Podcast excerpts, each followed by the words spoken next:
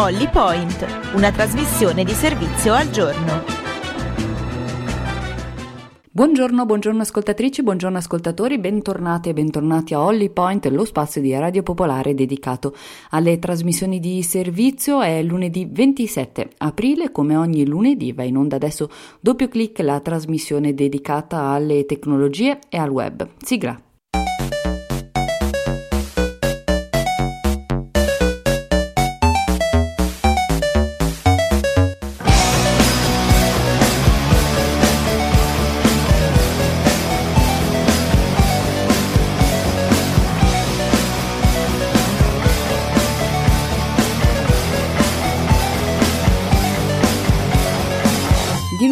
Un buongiorno, un buongiorno da Elena Mordiglia, benvenute e benvenuti a Doppio Clic, 27 aprile 2020, la nostra mail doppioclic chiocciola radiopopolare.it per scriverci e un saluto a Marco Schiaffino, ciao Marco. Buongiorno Elena, buongiorno alle ascoltatrici e agli ascoltatori. Buongiorno, allora di che cosa parliamo in questa puntata di Doppio Clic?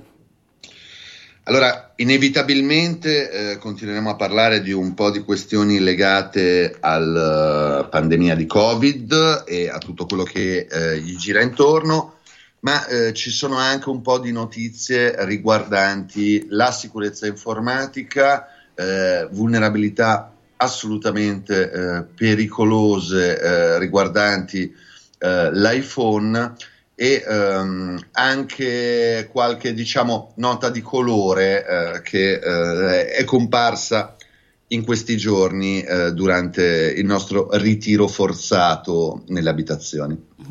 Tra pochissimo allora un breve stacco e poi cominciamo.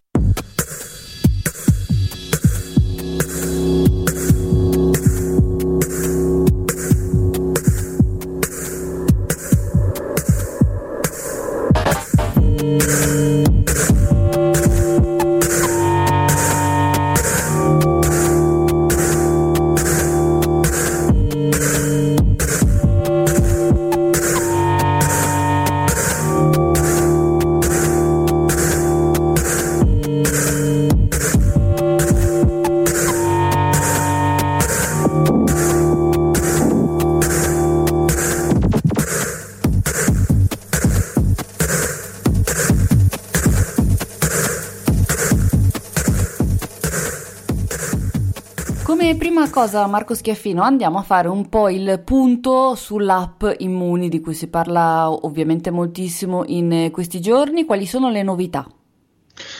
Lo spunto è un, uh, la classica catena di Sant'Antonio che sta circolando uh, via WhatsApp. Uh, intanto smentiamone assolutamente la fondatezza, perlomeno da, da quello che si sa, eh, sta girando un messaggio molto allarmistico su WhatsApp che eh, dice addirittura non installatela perché eh, sarà la fine della vostra privacy in ogni forma.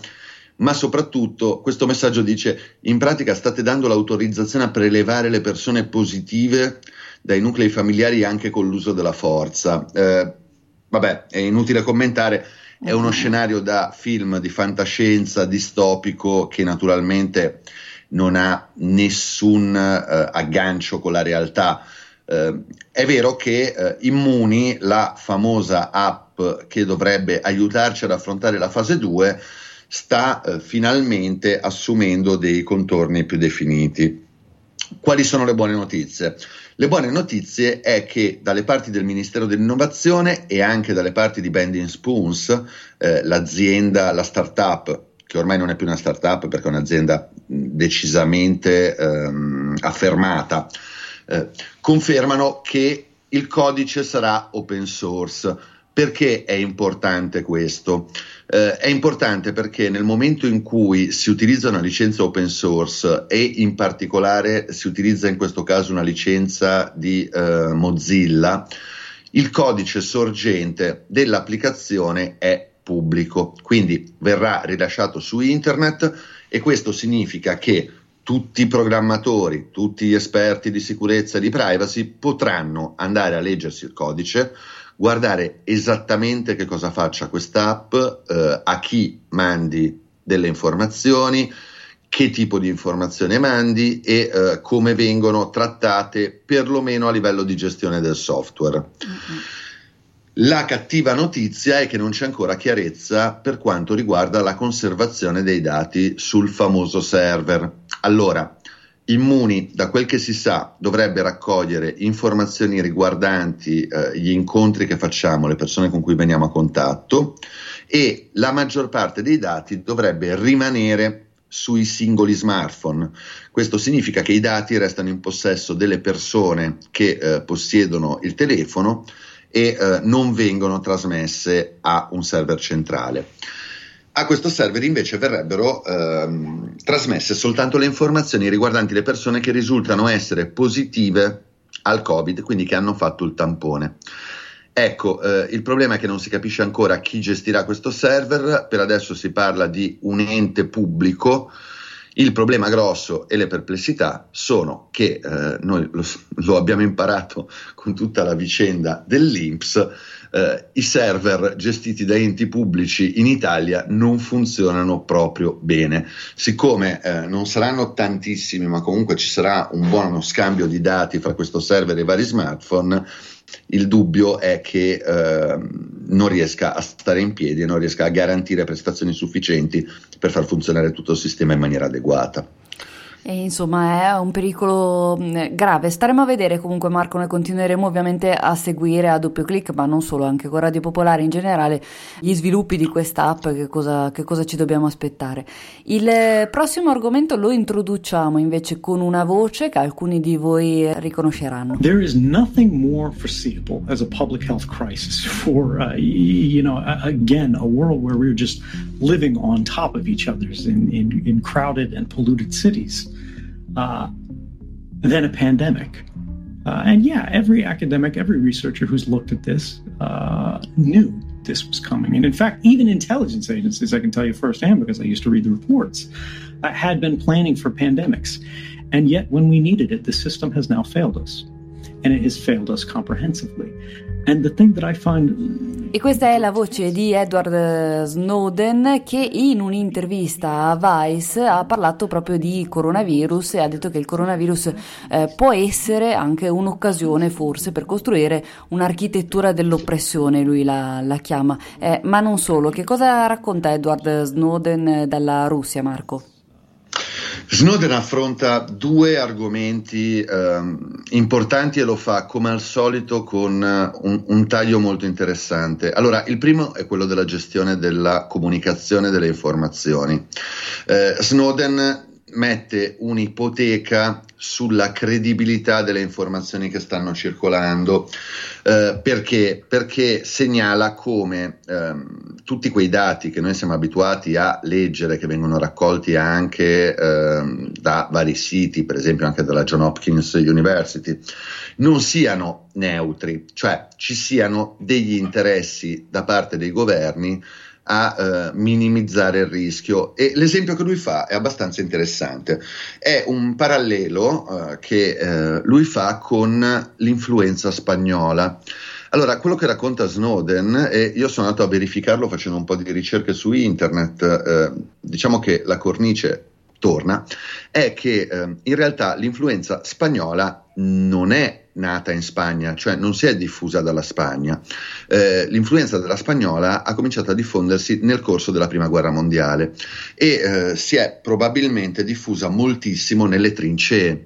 Perché la chiamiamo influenza spagnola? Ecco perché la Spagna era uno dei pochi paesi in Europa neutrali durante quella guerra, quindi è l'unica che ha fatto un'informazione corretta sulla diffusione dell'influenza, perché tutti gli altri paesi che erano impegnati in guerra ritenevano che fosse un problema parlare di una malattia, di una pandemia in una fase in cui tenere alto il morale delle truppe, tenere alto il morale dell'opinione pubblica era ritenuto molto importante. Ecco, Snowden eh, diciamo che eh, insinua il dubbio che qualcosa del genere sia successo e devo dire personalmente se si va a guardare i dati della Cina qualche dubbio effettivamente viene. L'altra cosa che dice Edward Snowden e che eh, ci riaggancia al tema che abbiamo trattato un attimo fa è quello della raccolta dei dati attraverso le applicazioni e le nuove tecnologie. Che cosa dice Edward Snowden? In pratica è attenzione, i temi fondamentali sono primo, sapere per quanto verranno conservate le informazioni che verranno raccolte per contrastare il Covid-19, perché lui fa notare giustamente eh, oddio, devo dire che non c'è bisogno di un ex spia dell'NSA per segnalarlo, che una volta che i dati sono raccolti da un governo, poi questo governo può anche cambiare, eh, lui ha una prospettiva molto centrata sugli Stati Uniti e quindi dice non è detto che ci ritroviamo lo stesso presidente eh, e eh, chissà che uso se ne può fare. Ma la parte più interessante, che è quella che sottolineano anche molti esperti di sicurezza, è che quando si parla di anonimato delle informazioni, ecco, questo anonimato, quando c'è una concentrazione sufficiente, cioè un accentramento sufficiente dei dati, viene meno, perché se ci sono abbastanza informazioni, utilizzando algoritmi di intelligenza artificiale, è possibile alla fine eh, trasformare questi dati anonimi in qualcosa che può essere riferito a persone in carne e ossa con tanto di nome e cognome. Quindi questo è qualcosa che ehm, è necessario considerare e è necessario controllare anche per esempio nell'implementazione di Immuni, l'app che probabilmente utilizzeremo in Italia a questo scopo. Un po' di musica e poi voltiamo pagina e andiamo a parlare di dark web.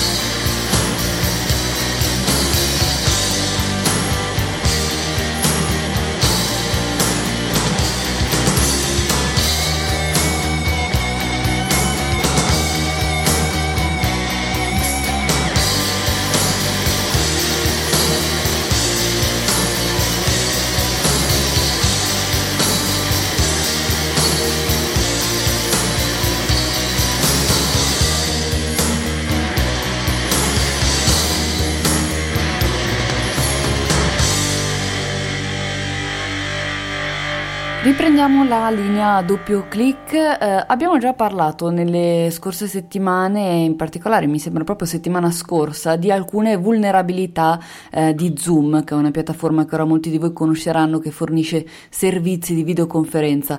Eh, oggi ne vediamo una che è addirittura in vendita per 500 mila dollari, Marco.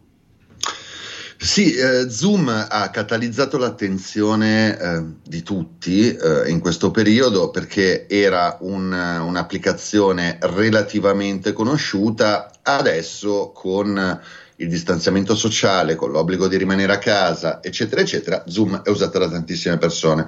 Allora è partito prima il solito, mi viene da dire, ehm, fenomeno degli allarmi ingiustificati in cui si accusava Zoom di eh, rubare dati, rubare informazioni, addirittura registrare le conversazioni, eh, dubbi sollevati per il fatto che utilizzasse anche dei server cinesi e eh, anche notizie riguardanti ipotetici furti di account, c'erano 500.000 account di Zoom in vendita nel dark web che poi si è scoperto in realtà essere eh, account di altri servizi che venivano utilizzati anche per Zoom, cioè veniva utilizzato lo stesso username e password e di conseguenza i pirati informatici ne approfittavano. La notizia vera di questa settimana è che in realtà c'è una vulnerabilità molto più seria di quelle che sono state paventate fino adesso ed è una vulnerabilità che eh, viene considerata come un uh, remote code execution, cioè la possibilità di eseguire codice in remoto. La semplifico un po', permette in buona sostanza di installare un virus, sul, un virus informatico sul computer di chi sta utilizzando Zoom sfruttando una falla di sicurezza del programma. Non si hanno notizie riguardo i dettagli di questa vulnerabilità, come funziona esattamente, perché? Perché eh, l'esistenza di questa falla di sicurezza è venuta fuori eh, nel momento in cui un eh, giornalista, eh, Lawrence Abrams di Blipping Computer, ha intervistato un personaggio un po' controverso, è eh, uno degli eh, amministratori delegati della, um, di una società che si occupa di uh, fare compravendita di vulnerabilità. Questa è una cosa che può sembrare assurda, ma eh, purtroppo esiste questo mercato, ci sono delle società che comprano vulnerabilità di software e le rivendono alle società che fanno software di spionaggio che poi vendono a servizi segreti e forze di polizia. Ecco, questo personaggio ha detto in buona sostanza che eh, sta circolando la notizia e che lui è abbastanza sicuro che sia vero che ci siano due vulnerabilità di Zoom, una per Windows, una per macOS, sul dark web disponibili a 500 mila dollari.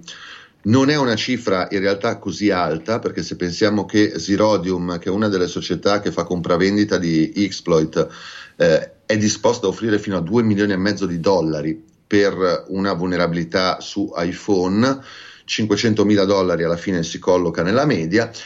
Il problema qual è? Capire chi la comprerà. Perché se la dovessero comprare i servizi segreti cinesi o i servizi segreti statunitensi, possiamo essere abbastanza sicuri che utilizzerebbero questa vulnerabilità esclusivamente per colpire bersagli di alto livello, diciamo eh, diplomatici piuttosto che altre spie. Se invece eh, qualche gruppo di hacker cybercriminali più comuni dovesse aggiudicarsi eh, questa sorta di asta oppure lo dovessero fare eh, i servizi russi in cui il, diciamo che i confini fra cybercrimine e eh, spionaggio sono un po' più labili rispetto ad altri paesi, ecco, quello potrebbe diventare un problema anche per gli utenti comuni, perché a quel punto è possibile che questa vulnerabilità venga utilizzata anche per colpire chiunque indiscriminatamente e non soltanto bersagli di alto livello. Senti, rimaniamo sul dark web perché eh, proprio lì ci sono delle nuove truffe in tema eh, Covid, perché i truffatori hanno adesso un pubblico tutto nuovo e anche più disperato, insomma, eh, che possono colpire. Sì, il dark web na- naturalmente si è riempito in questi giorni eh, delle cose più strane, eh, oddio, anche le più prevedibili, per esempio sta fiorendo un mercato nero eh, di ventilatori polmonari. Allora ricordiamo che sul dark web il problema è che eh, molto spesso si tratta di truffe, anzi direi nel 99% dei casi si tratta di truffe, quindi eh, non dobbiamo pensare che veramente ci sia un mercato nero mh, all'interno del dark web di ventilatori polmonari, ma c'è mm. chi propone, eh, si propone come venditore. E ehm, altri temi strani che sono venuti fuori, oltre ai soliti vaccini per il Covid-19, sono in particolare eh, un, uh, un, venditore che uh, proponeva del sangue infetto, boccette di sangue infetto che non si capisce esattamente se vengano proposte eh, secondo la logica di quella eh, cura col plasma, quindi che permetterebbe di eh, utilizzare il sangue infetto per estrarre gli anticorpi e curare, oppure veramente come uno strumento eh, di bioterrorismo e eh, il migliore secondo me in assoluto è eh, quello che vende un MP3 che dovrebbe emettere una frequenza in grado di distruggere il virus e eh, suggerisce di ascoltare l'MP3 dalle 3 alle 6 volte al giorno per debellare il coronavirus eh, all'interno degli ambienti in cui ci si muove. Questo è bellissimo, è bellissimo. Mi ricorda quegli aggeggini per, per combattere le zanzare, sai, con gli ultrasuoni per le zanzare. Non so se li hai mai provati, io li ho provati e proprio mi sembrava le attirassero addirittura. Eh, io non li ho mai provati, li ho sempre visti, però eh, evidentemente li, li, vendevano, perché no, allora anche l'MP3 contro il coronavirus. Senti, siamo arrivati alla nostra fake news musicale, cioè il nostro mashup, cosa ci hai preparato oggi? Allora, io sto notando sempre più che nel settore del mashup eh, ci sono delle vittime sacrificali ehm, abituali. Allora, eh, alcuni sono i Bee Gees, eh, perché sono stati meshappati in ogni forma e con chiunque, gli altri sono i Temptations. Uh, Temptations, che uh, in Italia magari non sono così celebri, è il classico gruppo melodico a 4-5 voci degli anni 60 che facevano quella musica un po' anche um, che, che, oggi noi consideriamo classica. Ecco, spesso chi si occupa di mashup si diverte a uh, mescolarli a qualcosa di assolutamente diverso e assolutamente stridente come in questo caso in cui gli fanno fare un duetto forzato con gli Aerosmith.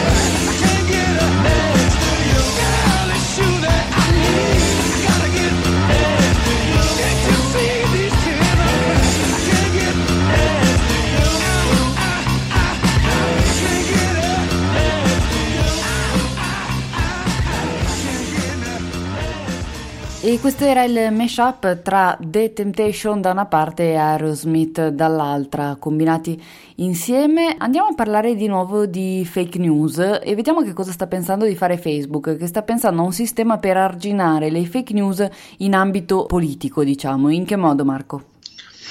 Allora, Zuckerberg eh, si sta preoccupando non solo delle fake news riguardanti il uh, coronavirus, ma eh, sappiamo che negli Stati Uniti sono in arrivo le elezioni presidenziali e eh, non è che la pandemia eh, possa essere un alibi per Facebook per non risolvere il problema. Allora, l'annuncio è che Facebook e Instagram eh, mostreranno un'informazione ulteriore rispetto agli account più popolari eh, che pubblicano o eh, comunque distribuiscono eh, informazioni a livello politico. Eh, questa informazione è la posizione geografica. Perché? Perché eh, dalle parti di Facebook si sono resi conto che spesso e volentieri chi eh, distribuisce fake news ha una posizione geografica registrata nell'est Europa, non necessariamente in Russia, eh, ma magari in qualche paese satellite. Allora, eh, la soluzione non è naturalmente risolutiva, l'idea è quella di dare uno strumento in più alle persone, quindi all'opinione pubblica, per valutare la fondatezza e eventualmente per avere un indizio e capire se si tratta di eh, pagine o gruppi, perché di solito questi sono, che sono stati creati ad hoc per diffondere delle informazioni, eh, per orientare l'opinione pubblica, quindi eh, diciamo per sfalsare di elezione e diffondere notizie false. Eh, certo è un passo avanti, ma più che altro sembra essere un tentativo di mettere una toppa che dura qualche mese, perché quello che si aspettano tutti è che naturalmente questo rodatissimo sistema eh, di distribuzione delle fake news si adatti immediatamente alle nuove regole e utilizzi o dei server proxy o altri strumenti tecnici per far apparire i loro gruppi come provenienti dagli Stati Uniti e quindi fare in modo che, eh, diciamo, disinnescare questo modo per eh, individuare possibili, eh, le possibili fonti di fake news. Tra l'altro c'è anche un altro tema che ho letto che bisognerebbe poi capire, Facebook ha detto che mostrerà la posizione delle pagine di Facebook ad alta portata, e che cosa vuol dire questo ad alta portata? Non, non mi sembra ancora chiaro anche questo.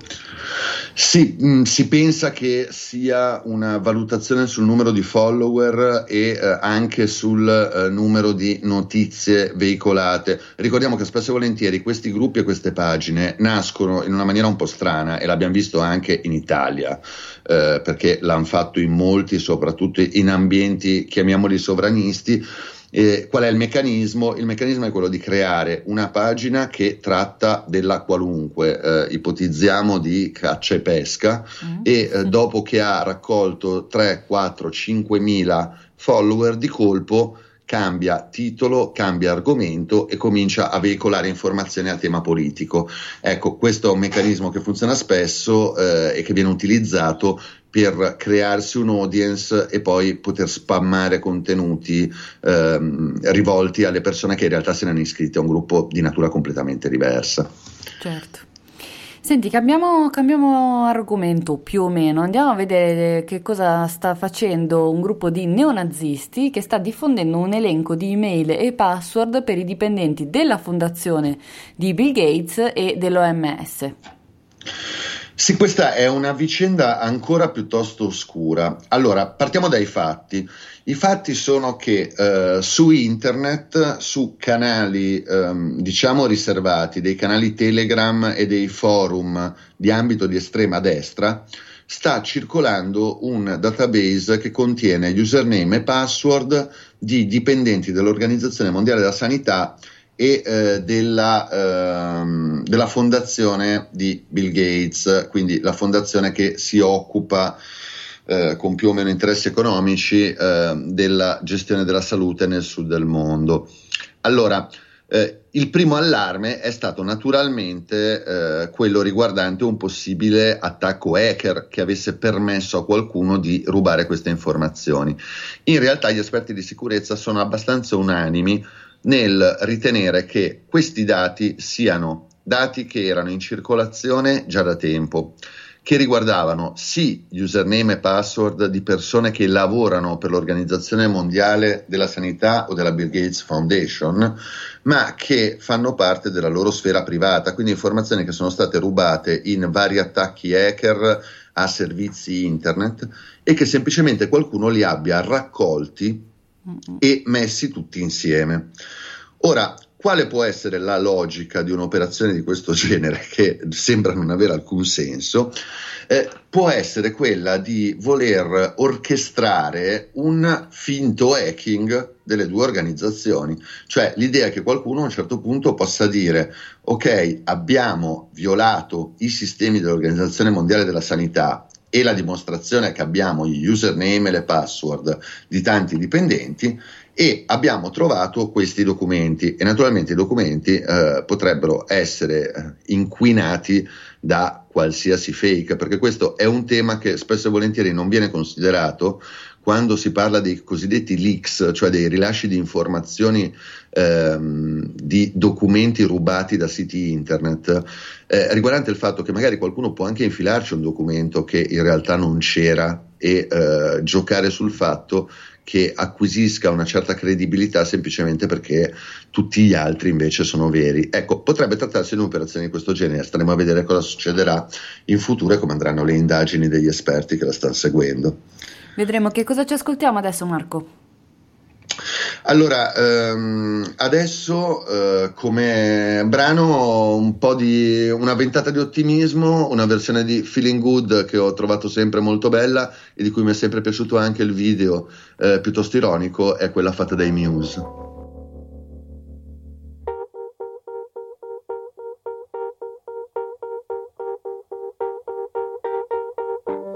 Birds flying high,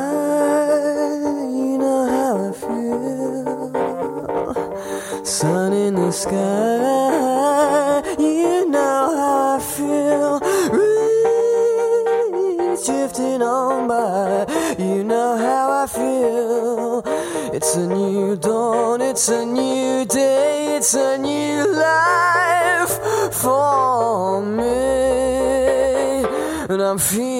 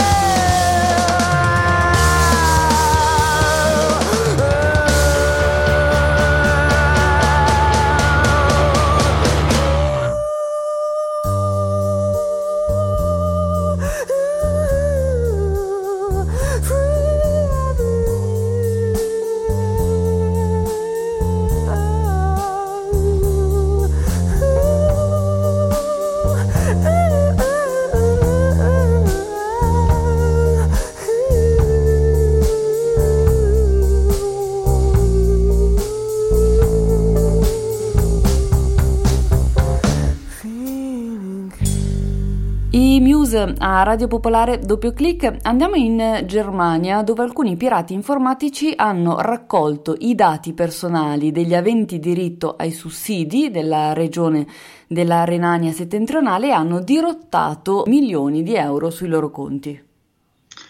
Sì, spesso noi ci lamentiamo dell'imperizia eh, a livello di enti pubblici nella gestione dei sistemi online, però questa volta in Germania devo dire che hanno fatto veramente di peggio. Eh, che cosa è successo? Allora, la regione del eh, Nord Reno-Westfalia eh, ha avviato il, la procedura per fornire gli stessi sussidi più o meno che abbiamo dato eh, qui in Italia, eh, quelli famosi dell'Inps che hanno visto tutti quei problemi di cui si è parlato ampiamente anche su Radio Popolare. Eh, la differenza qual è? Intanto che in Germania hanno dato un sussidio una tantum, quindi un sussidio che andava dai 9.000 euro ai 25.000 euro a seconda delle dimensioni dell'azienda che li chiedeva ma eh, il problema vero è che non hanno pensato a introdurre dei sistemi di verifica. Quindi cos'è successo? È arrivato un bel gruppo di pirati informatici che hanno pubblicato su internet un sito del tutto identico a quello ufficiale dell'amministrazione eh, del land tedesco. Uh-huh. Eh, hanno attirato mh, degli utenti mandando delle email di spam eh, via internet circa eh, 3.500-4.000 persone hanno fornito le loro informazioni personali su questo sito falso mm-hmm. e poi i pirati cosa hanno fatto? Hanno preso queste informazioni, sono andate sul sito vero e hanno fatto le richieste a nome degli aventi diritto, però inserendo il loro eh, conto corrente bancario.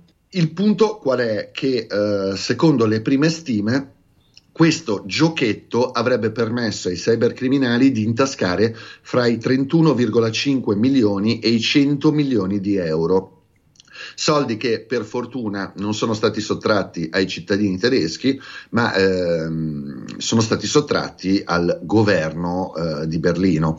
E eh, quindi diciamo che è stato il classico, quello che in gergo viene chiamato un epic fail. Adesso eh, hanno rimesso online il sistema, eh, l'unica verifica che verrà fatta sarà quella di controllare i conti correnti a cui puntano le richieste per verificare che siano gli stessi con cui i cittadini avevano pagato le tasse all'ultima tornata eh, in Germania. E allora in Germania a volte riescono a fare eh, peggio di noi, però anche qui in Italia possiamo dire che qualche problemino persiste.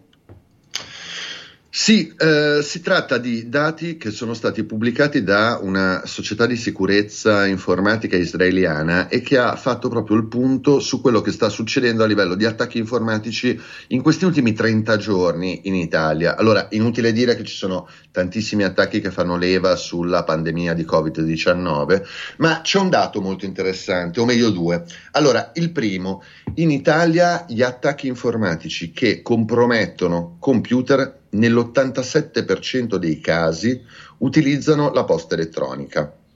Nel resto del mondo, se si va a guardare il dato globale, questo dato è del 57%.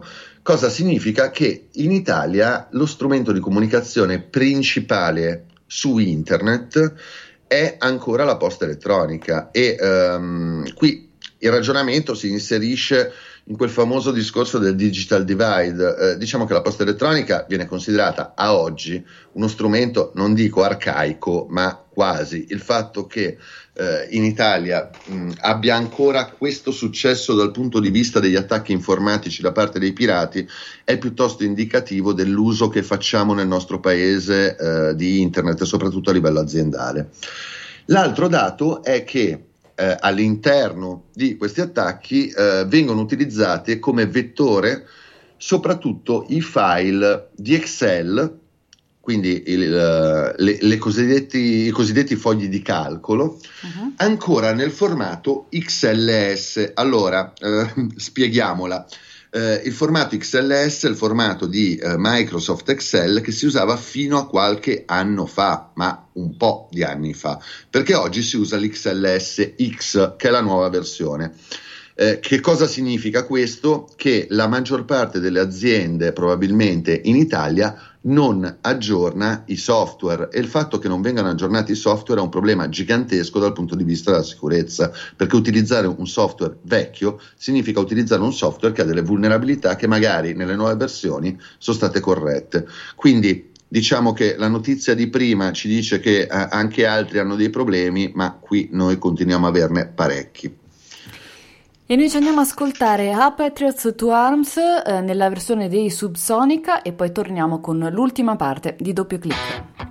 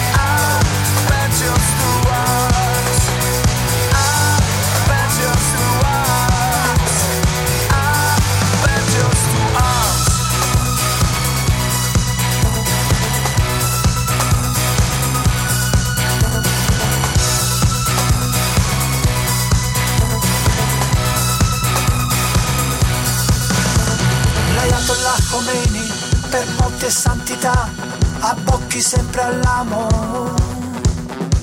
Le barricate in piazza li fai per conto della borghesia che crea falsi miti di progresso. Chi credete che noi siamo per i capelli che portiamo? Noi siamo delle lucciole che stanno nelle tenebre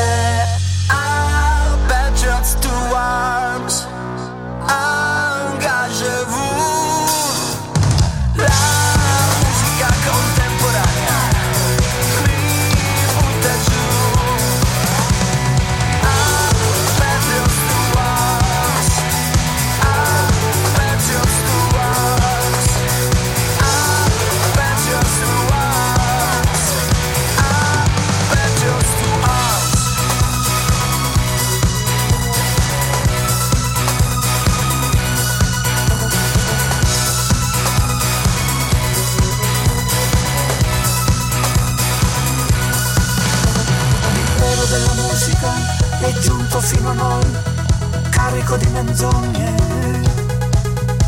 mandiamoli in pensione i direttori artistici gli addetti alla cultura E non è colpa mia se esistono spettacoli con fumi e raggi laser.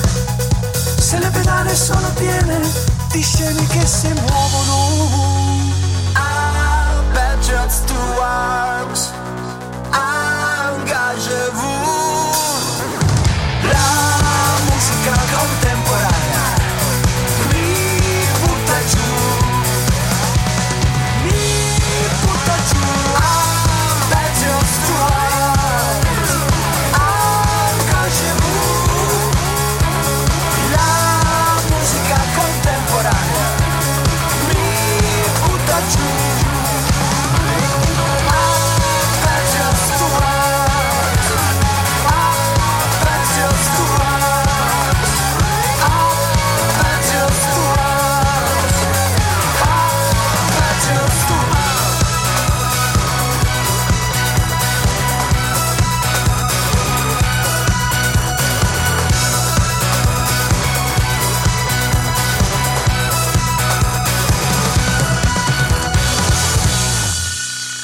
Ultima parte di doppio clic per eh, questo lunedì. Marco, allora è uscita una vulnerabilità in mail su iPhone, in che cosa consiste? Sì, si tratta di una notizia abbastanza clamorosa perché, eh, perché è ehm, diciamo saltata fuori questa eh, che in gergo viene chiamata una zero day, cioè una vulnerabilità assolutamente sconosciuta eh, all'interno dell'applicazione per gestire la posta elettronica sull'iPhone che permetterebbe eh, al momento di eh, copiare o cancellare o modificare delle email all'interno dell'applicazione che gestisce i messaggi di posta elettronica, ma in combinata con qualche altra vulnerabilità potrebbe anche permettere di eh, prendere il controllo del dispositivo. Mm. Perché è così clamorosa? Perché si tratta di una vulnerabilità che non richiede nemmeno un click da parte dell'utente, cioè l'email arriva eh, e mentre viene scaricata in pratica riesce a eh, provocare un errore di buffer overflow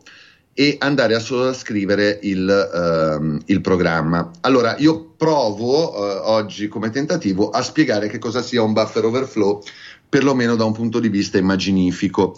Mm. Ehm, allora, proviamo a immaginare che ehm, il, la cartella del programma sia un catino e che all'interno di questo catino ci sia un bicchiere in cui eh, vengono contenuti volta per volta i dati, per esempio, di un messaggio di posta elettronica.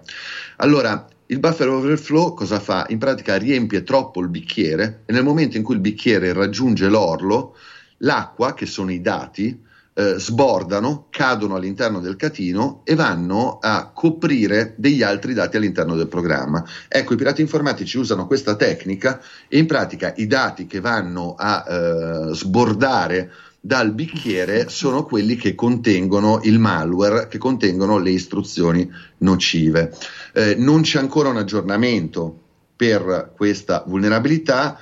La buona notizia è che secondo eh, gli esperti di sicurezza che l'hanno individuata e i ricercatori che l'hanno studiata, questa tecnica sarebbe utilizzata da tempo, perché il primo caso è stato, eh, risale, risalirebbe al gennaio del 2018, quindi più di due anni fa, ma verrebbe utilizzata da gruppi legati a servizi segreti e eh, governi stranieri. Quindi diciamo che se non siamo, eh, anche in questo caso, dei manager di alto livello, dei diplomatici o membri del governo, difficilmente verremo in contatto con questo tipo di attacco. Però certo la preoccupazione permane perché è qualcosa di assolutamente nuovo e che va a violare un sistema che nell'iPhone si considerava abbastanza sicuro.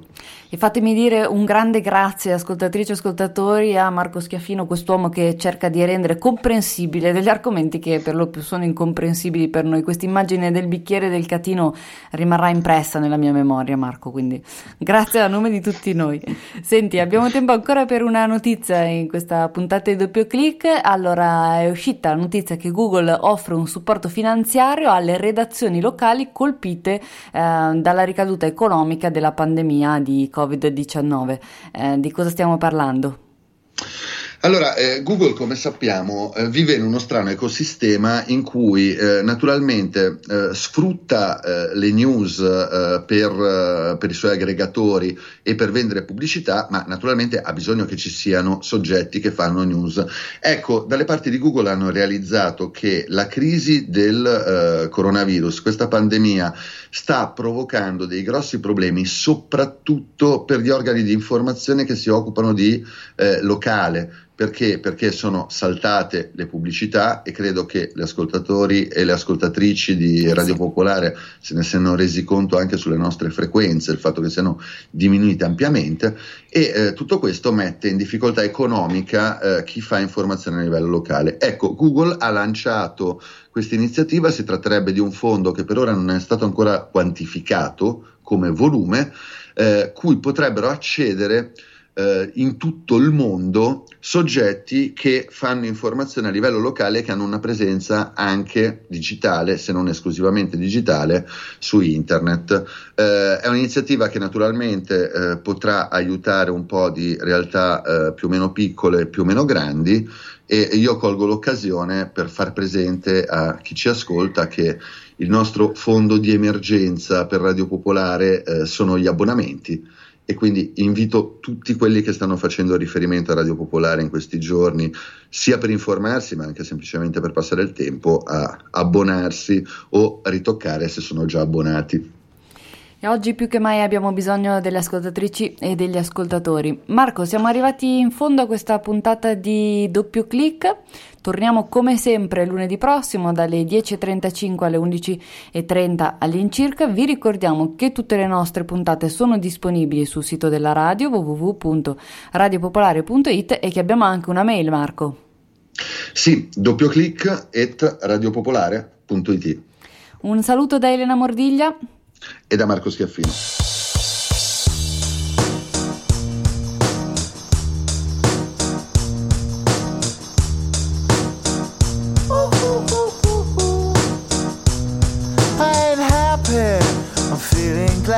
Got sunshine in a bag. I'm useless, but not for long. The future is coming on. I ain't happy. I'm feeling glad I got sunshine in a bag. I'm useless, but not for long. The future is coming on. It's coming on. It's coming on. It's coming on. It's coming on.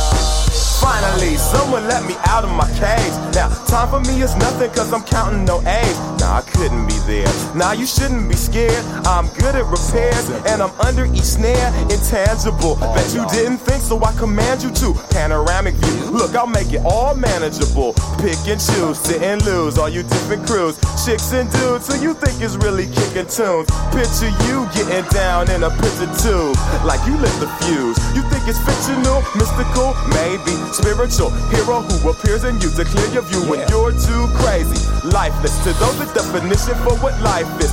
Priceless to you because I put you on the hype shit. You like it? Gun smoke, you're righteous with one toke. You're psychic among no possess you with one go. I'm feeling glad I got sunshine in a bag. I'm useless, not for long. The future is coming on. Ain't happy. I'm feeling glad I got sunshine in a bag. I'm useless, but not for long. The future is coming on. It's coming on. It's coming on. It's coming on. It's coming on.